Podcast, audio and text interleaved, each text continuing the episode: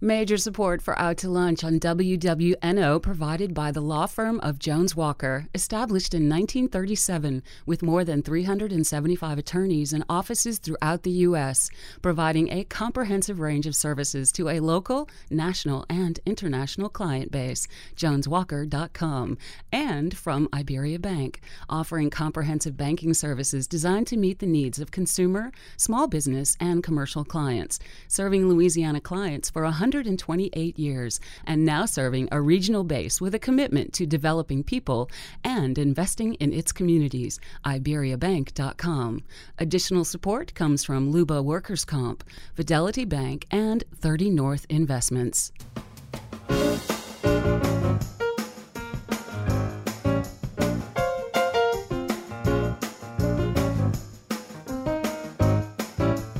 From Commander's Palace Restaurant in the Garden District in New Orleans, we're out to lunch with Peter Ricchiuti.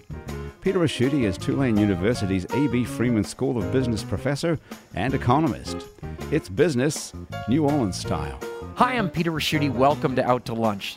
There's a reason that almost everybody with a business also has an attorney and an accountant. And it's not because we're enthusiastic about paying taxes and obeying laws. In fact, most of us are trying to get away with paying as little tax as possible. And although we're paying hundreds of dollars an hour for it, we often only grudgingly take our attorney's advice if you don't embrace the spirit of the law and only follow the letter of it because you don't want to end up in prison, does that make you a bad person or is that just human nature? Ethics in business is a subject Aaron Beam is very familiar with. Aaron spent time in federal prison for his role in the $2 billion fraud that brought down healthcare giant HealthSouth in the late 1990s. Since then, Aaron has been talking about business ethics to companies and college classes across the country, and he's the author of the new book, Ethics First.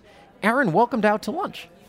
Good to be here. Uh, Dr. Barbara Fleischer is Associate Professor of Pastoral Studies, Emerita at Loyola University. Dr. Fleischer focuses on marketplace ministry, the function of individual spirituality in the workplace, and the social responsibility of businesses. Uh, Barbara, welcomed out to lunch. Thank you so much. It's a delight to be here. Aaron, with something as concrete as money, it's either there or it's not.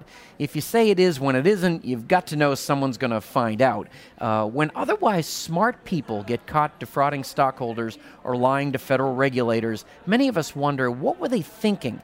As a person who has been in this position, can you explain that? And what is the mindset of someone who flat out lies about profit or income that doesn't exist? Well, part of the thing is most accounting is not just cash. There's a tremendous amount of estimating that goes on in accounting.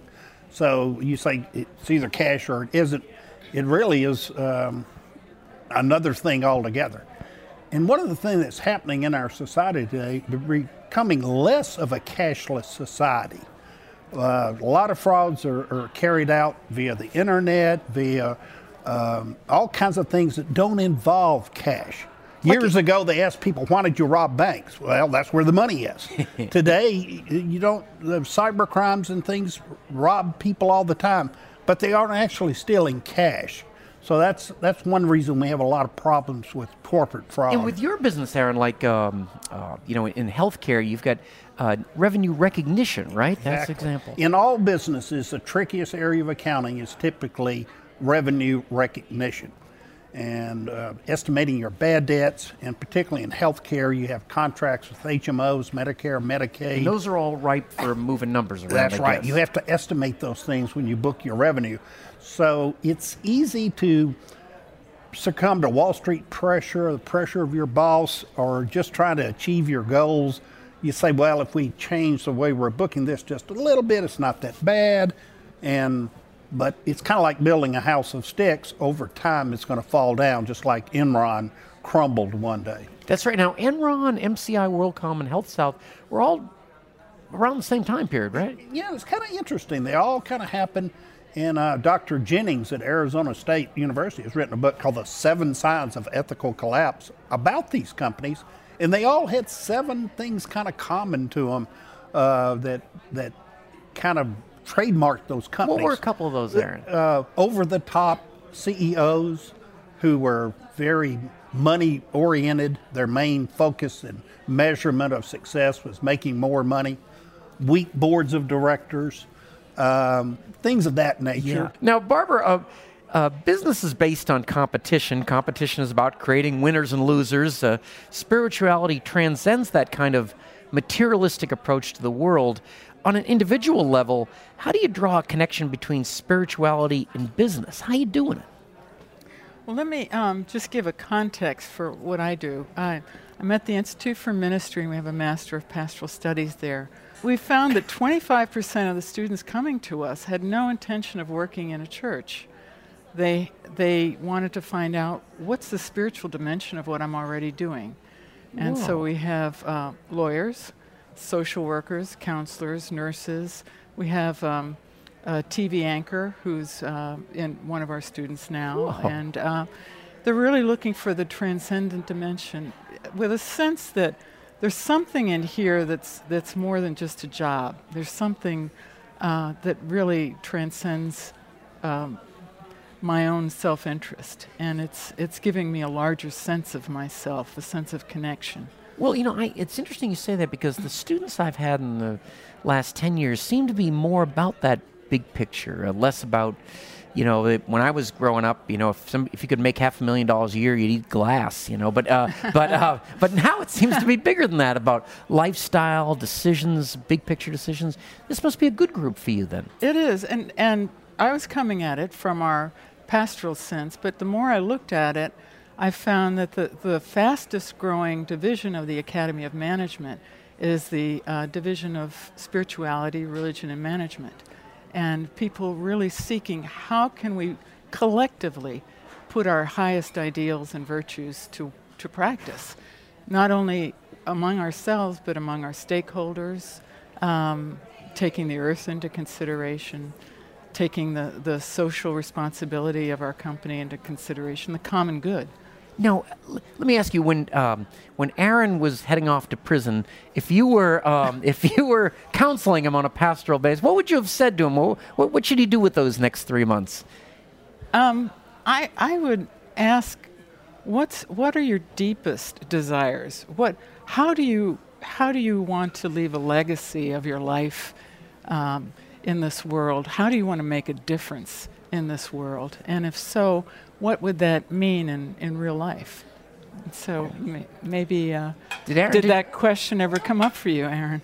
It has. You know, I've, I've written a second book, which is at the printer right now. It's actually And- in front of us, right? A, Yeah, a little and- raw copy, right? and it's um, it was interesting. After I got out of prison, uh, I was not a church going person for for seventy or sixty eight years. I'd really not. That's a been- long time to take But- off. Really, Yeah, as a- but uh, I joined the Catholic faith. Um, it, it kind of tied in with the research I was doing to try to understand why I did what I did. And so I started researching well, how did we start teaching ethics? And I, lo and behold, there's something called the Ten Commandments. Don't lie, don't cheat, don't steal. Just do those three things, and you'll be pretty So ethical. just get those three out of ten. It's like you- batting, baseball. three out of ten is fine. So it, it's religion to me is is another way to reinforce your behavior in doing the right things. And uh, I'm uh, go to church every Sunday now, and it's part of my change in my life, and I've written about it in my new book. That is that is uh, really you know you brought up something, doctor, that I have been bringing up in the classroom. In fact, everybody is, and this is the subject of whether or not corporations are beholden simply to shareholders or a larger group that I guess we would call stakeholders, be uh, customers, suppliers, employees, the, the community, the environment. Wh- what do you think the answer is? I think we're we're citizens of this world, and so as an individual has responsibility to their community, so does our collective organization and what we do together. We can't just pollute everything for people to um, come down with cancer on Cancer Alley between here and Baton Rouge. Um, there, there are responsibilities that we have as a group as well as as individuals. And I think, you know, the United States is often described as having a great strand of individualism, but I think some of the spirituality and work movement is really making us think about what do we do together? What, what is it that we're trying to create? What kind of world are we trying to create together? And then the other thing that keeps coming up in the same argument, and maybe this is an Aaron question, is uh, the idea of short-term desires for even for on a corporate basis. You, you uh, one of the things that got you into trouble was this desire, this need to keep meeting expectations every quarter. Um, are we ever going to get away from that? Going to long-term thinking? It is very much of a human nature to be short-term focused. We typically, as humans, go for what pleases us today. People overeat because the food is so good. They overdrink because they like the way it makes them feel. It has terrible consequences for the future. But the human being It's a little is too close to home, but go yeah, on. Yeah, There's, there's but, the- but human beings tend to be short-term focused. Lots and lots of uh, analytical studies have been done, and people will go for the short-term benefit over the long-term benefit. And but like you say, in terms of society, uh, I, I mean, when I grew up in Shreveport, Louisiana, Shreveport and Bossier City dumped their sewage in the Red River there. It fixed an immediate problem. It got the you know what out of their house, and into but it went into the rivers and they, well maybe it's going to kill a few fish, but then we discovered in the '60s that rivers up north were catching on fire. They were so polluted. that was a bad sign. Yeah. So, but I think generally speaking, and let me digress a little, I think we're getting better. Years ago, we had something called slavery. We owned human beings. not ethical, really not. Then we had the robber barons who did great things, and their names are still around. But they worked children 12 hours a day, six days a week. They, they created monopolies. They did lots of bad things. We fixed that, you know we're fixing the environment. I, I think, and as you say today, I've been talking to college students for the past five years, and I really see a difference with a college student today than five years ago. They're really more concerned about these things, and it was good to hear you say the same thing. So I I agree that we have a, it's not just make profit. There's lots of consequences from polluting rivers, as we learned, et cetera, et cetera. In fact, uh, I guess one of the things that people say is there's got to be different uh, definitions of success. It, maybe it's not just earnings per share, and uh, Exactly. there's Actually, the um, Bainbridge School of Management in, in Seattle has a triple bottom line. And um, they are trying to create entrepreneurs through their, through their school of business that will focus on having a sustainable business, but also sustainable in terms of environmentally sta- and sustainable, and also focused on social responsibility. So the success of the business is measured in terms of how well it does all three of those. very. Um, and so it's a, it's a different model for business. Now, this is the part of the show we, the inbox part, where our producer uh, picks a question that's come in from a listener over the past week. Uh, Grant, what have you got? Peter, we have a number of questions that have come in for both of our guests today. Barbara, let me start with you. Christine Alba asks you about business. At what point does success and growth become greed? You know, I think if money is the all be all and end all, and there's nothing else, but that's what uh, what we're after. I think it diminishes our sense of self, and and uh, perhaps that's what we go after over and over again, without any larger sense of of contributing. But um, a business can look the same, but the people are there with a sense of service service to one another, service to their customers, service to their community. And it, it may be a restaurant um, at the same time, but there's a whole different sense of ideals and a whole sense of, of virtue. Do you think people h- know when they've hit that line where they're they're changing their uh, their motives? Uh, you know, I think it may be a day to day thing.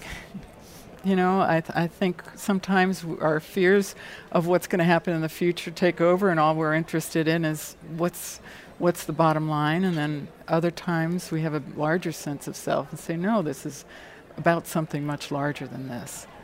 But uh, if we start cutting corners, I think that's that's a sign that maybe we're taking a tack in a different direction. Aaron, here's a question for you from Tiffany Markey Truxillo, who asks How do you start over in business after a serious situation like you went through?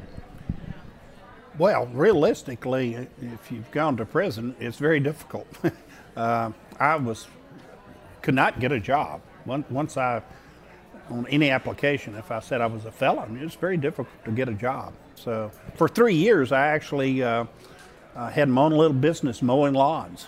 So Well- sometimes you have to just go back to square one and do something that um, you can do, even if it's simple. And there's nothing wrong with mowing the lawns. I enjoyed it. It's uh, got a little hot in July and August in South Alabama, but uh, that's how I, I got back on track. Really, was uh, just plain old manual labor. Wow, that is uh, that- from a CFO to a lawn lawn guy. That is uh, wow. Sure. One of our students right now just spent 29 years in Angola prison. And um, he grew up very poor in one of the projects. This is not the anchor man you have in your class, No, right? Okay, I'm just no. checking this. But, uh, you know, in his reflections, he said, I don't know how I got into being a criminal. It wasn't what my parents uh, drew me into. And what drew him out of it was r- he's, was really getting in touch with his spiritual tradition and getting deeply into it. And I think there's a lot that our companies can do to help returning citizens get back on their feet um, whether it's hiring them as the lawn person or, or giving them a chance, that's a very difficult transition for people coming out of prison to do is, is to get a job. And a lot of them really want to turn their lives around, but they can't they, they just can't get a job. So that's something that I think our business people in New Orleans can do very concretely. Aaron Barbara, I want to take a minute to introduce you to A- Andrew Preble. Now, we met Andrew through 52 businesses who specialize in uncovering entrepreneurs in the early stages of development. Uh, Andrew's entrepreneurial idea is called Escape Room, and I'm going to give Andrew one minute to tell you about it. Then I'm going to give each of you a chance to ask Andrew one question, a question that you think he'll need to be able to answer to move his business forward. Andrew, give us your one minute pitch. Hi, thanks for um, inviting me on the show. I'm Andrew Preble, and I'm the founder of Escape My Room, a new experience opening soon in New Orleans, where you and up to seven other guests get trapped inside of a room while visiting the Delaporte Family Museum. You will have one hour to work together and solve puzzles, which will eventually lead to your release. It may seem like a nightmare, but we promise you'll have fun and learn interesting facts about the history of the city. Escape rooms are a new genre of entertainment first invented in China as a physical version of a digital point and click computer game similar to Myst. They have quickly spread around the globe. Escape My Room will be different because a silent partner has given me access to the Delaporte family artifacts, which were put in storage when the house was demolished to build a new hospital near the Superdome. Each room will tell a small snippet of this mysterious family. We will be open to the public soon, and you can go to our website at escapemyroom.com to sign up for the newsletter and be the first to get access to tickets when they become available. Wow. I've never heard of anything like this. This is, uh, who wants to start? Well, I have a question. Um, y- your dimension includes learning about New Orleans, and Sure. that sounds like a unique aspect. So, why did you add that? You know, I entertain a lot of tourists uh, or a lot of visitors to the city, and in the, you know, in the ghost tours and in the other other sorts of carriage rides that happen, there's a lot of misinformation that goes on there, and and and I enjoy history, enjoy reading about, you know, odd historical events that are true, and I thought, you know, truth is stranger than fiction, and, and why not try to teach people also when they're in this environment, and and that adds another level too. If you're, you know, if you're interested in learning it, then you will pick it up. Aaron, you've been a successful business person. What would you say to Andrew? You know, I- I'm having trouble just really understanding it. But you said it's a lot like the gaming industry, playing of Sure, games, yeah. which we know has grown to be huge beyond belief. You, know, you, you don't see a teenage boy that doesn't play games. Mm-hmm. Have you est- taken an attempt to estimate financially just how big this business could be overall, say in the United States? I think it's going to grow, um, you know, pretty significantly in in China and in Europe now. This this business idea has grown. The BBC did a story recently in Budapest, and there's 60 different companies that have escape rooms in Budapest, and then they'll have often multiple rooms within that same. these all generate venue. money. and they all generate money. Um, Wow. So it's a new, you know, I think now um, social capital is big and even, you know, interesting experiences. So, you know, you you pay to do this for one hour. It's Yeah, more yeah. exciting than a movie. Maybe you get to talk Paintball more. and- shooting or yeah, whatever. Yeah, Yeah, paintball yeah. shooting, laser tag. You know, the the trampoline park that opened. Um, I think it's all kind of in the same vein of of doing something fun and, and, learning interesting and and- learning yeah. something too in the process. So. good. So Andrew, thank you so much for coming by today. We'll look forward to following your progress with Escape My Room. Thank, Thank you very much. We're going to stick around a little longer after the show and talk some more about Escape My Room. You'll be able to hear the rest of our conversation with Andrew Preble on our website. It's neworleans.com. Uh, Aaron Beam, Barbara Fleischer, being a good person and being good at business might not always be qualities that we uh, are easy to reconcile, but they're not mutually exclusive. That's what I've learned today. this has been a very illuminating conversation. Thank you both for joining me Out to Lunch. Thank, you. you. It's Wonderful. Thank you. Thank you. My, my guests and Out to Lunch today have been Aaron Beam, business ethicist and author of Ethics First, and Dr. Barbara Fleischer, Associate Professor of Pastoral Studies Emerita at Loyola University. You can find out more about Aaron's ethics and Barbara's marketplace ministry by following the links on our websites, wwno.org and it's neworleans.com. Our show is recorded live over lunch at Commander's Palace in New Orleans. Commander's Palace serves lunch Monday through Friday, jazz brunch on Saturday and Sunday with live music, and dinner seven nights a week. The producer of our show is Grant Morris. Our technical producer is Eric Merle.